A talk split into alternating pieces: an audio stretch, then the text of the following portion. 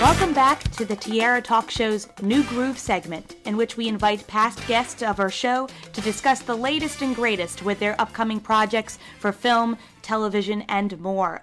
I'd like to welcome back author Dave Bossert to the show. Welcome. Hi, how are you? It's great to have you back because I think we talked, I think it was almost three years ago, about your book for Roy E. Disney, and you were gracious enough to send me a copy of that and I was so thrilled with it. I loved it. Fantastic. I'm glad to hear it. Yeah, and it's it's actually almost 4 years I think because that book came out in 2013 and uh, here I am again talking to you about a bunch of different book projects I've been working on. I, I, was so sad I couldn't get to the expo because you were talking about a brand new book. So let me have you introduce that book and what it's about because it's about one of my favorite characters that's pretty uh, unique and unknown to a lot of Disney fans. Yeah, it's Oswald the Lucky Rabbit, The Search for the Lost Disney Cartoons and it just released on August 29th.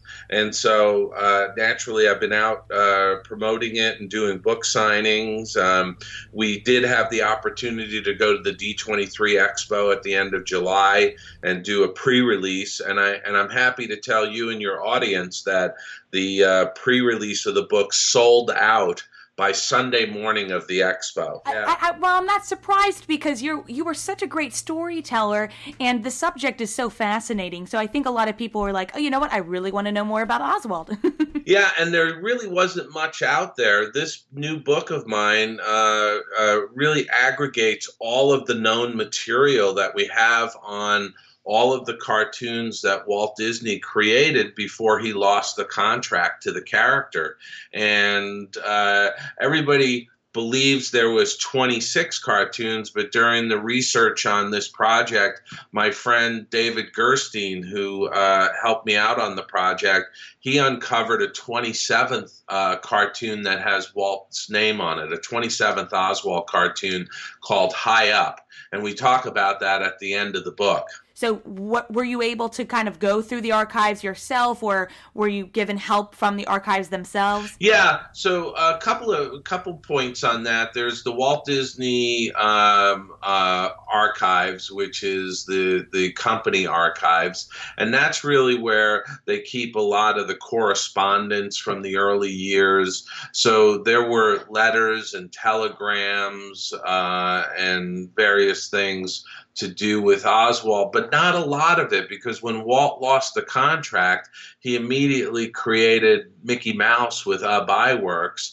And as he was finishing the Oswald contract off, he and Ub and uh, his brother, uh, Roy, uh, Roy Disney, Roy O. Disney, and their wives were actually working on the first three Mickey Mouse cartoons at night and on weekends while they were finishing off their obligation for that first contract of Oswald cartoons. Once Mickey was a complete success, um, Walt didn't really look back, and uh, because he didn't own Oswald, a lot of that material kind of just went to the wind.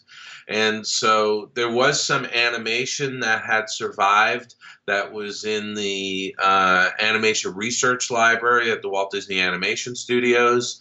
And uh, and as I mentioned, there were some telegrams and correspondence uh, in the archives but a lot of the material was outside of the company.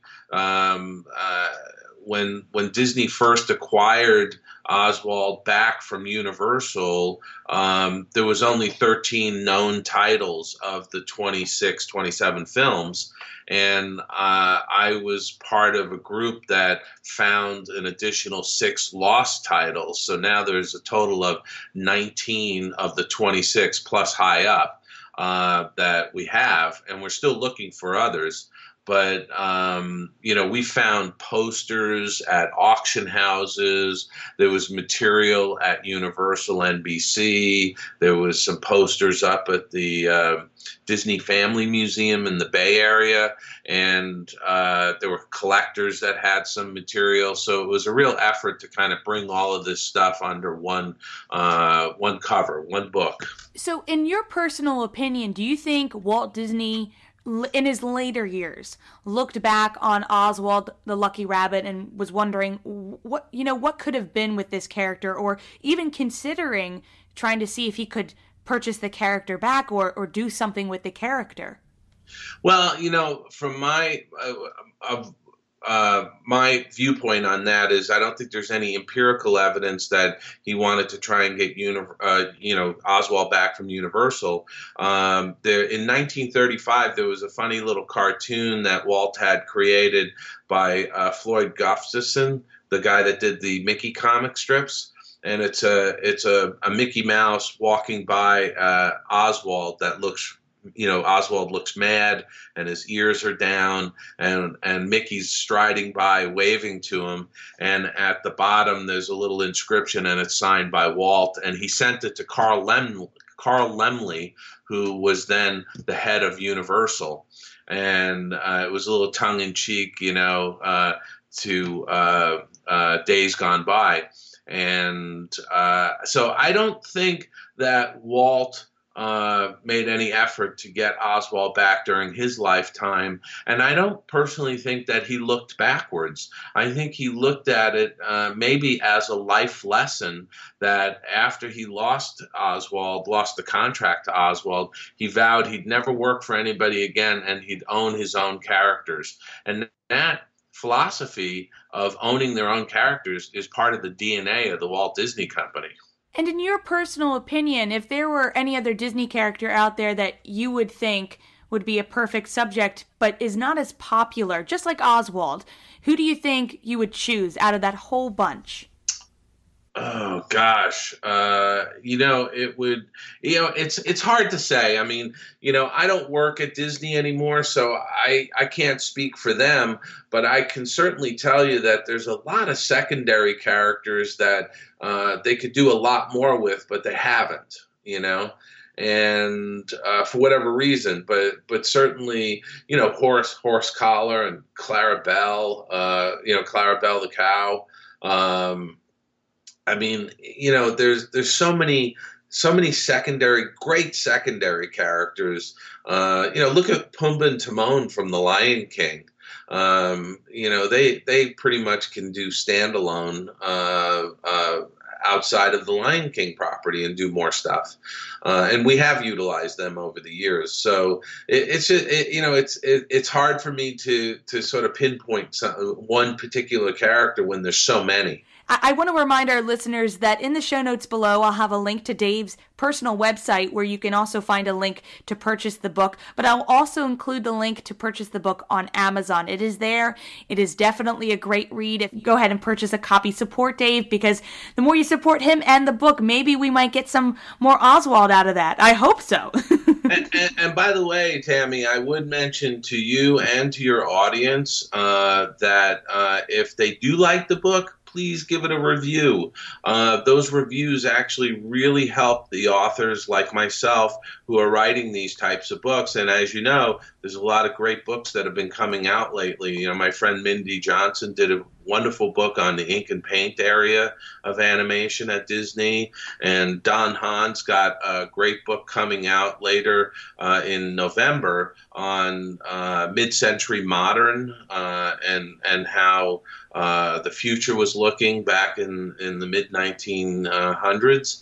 And uh, so all of these books, uh, you know, they're labors in love for the authors that are doing them, but we won't be able to do more books unless these books sell. And mm-hmm.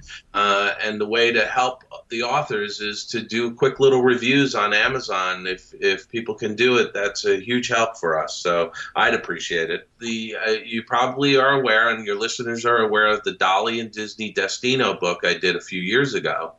And next Tuesday, there's a special edition of that book coming out. They've only created 2,500 of these uh, books and it's in a slipcase. But when you pull the book out and open it up, on the inside of the front cover is a seven inch screen, and you press a button and you can play the Destino film in the book. No wires, no Wi Fi, no software updates, nothing. It's just press the button and it plays.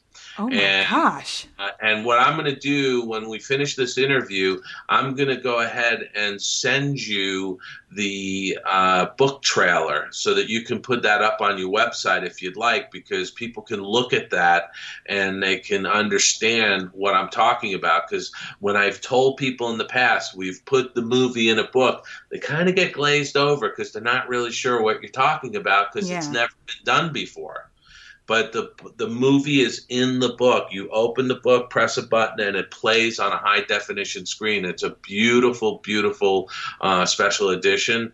And like I said, it's limited to 2,500. And I will tell you, three quarters of the edition has already been sold, and and it's. It ships next Tuesday.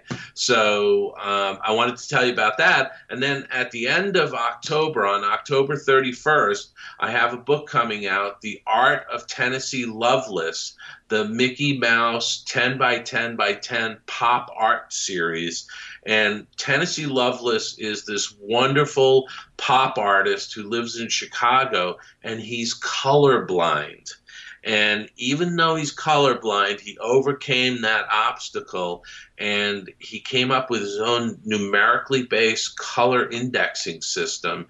And so he created a hundred paintings of Mickey Mouse. And this is one of the first new books coming out on Mickey to lead into Mickey's 90th anniversary. So this is a busy month, as you, you can Holy hear cow. from me, uh, with the Oswald book, the limited edition Dalí and Disney Destino book, and then the uh, Tennessee Loveless uh, Mickey Mouse book. And and if you uh, you know you put the link to my my website davidbossert.com, uh, all of the books are on. Uh, just click on the book tab, and you'll see all the books up. And just click on any one of them, and you can read a description, a more thorough description of them. And there's convenience links for people if they want to order them on Amazon, Barnes and Noble, or Books a Million. I don't get anything from that. I just put those links up there as a convenience for people. And thank you, Dave, for being on the show. And and let's start the pixie dust lightning round. So our first one is this or that. So it's Disneyland or Walt Disney World. Wow, that is a tough one, but I am going to have to say Walt Disney World. Hades or Scar. Hmm. I have to go with Scar. The Haunted Mansion or Spaceship Earth. Haunted Mansion, hands down. Jessie the Cowgirl or Princess Atta. Hmm. I'd have to go with Princess Atta. And finally, The Bare Necessities or Let's Go Fly a Kite. Wow, that is hard. But I'm going to have to go with Let's Go Fly a Kite. Even though I love Bare Necessities, Let's Go Fly a Kite is just such a wonderful song.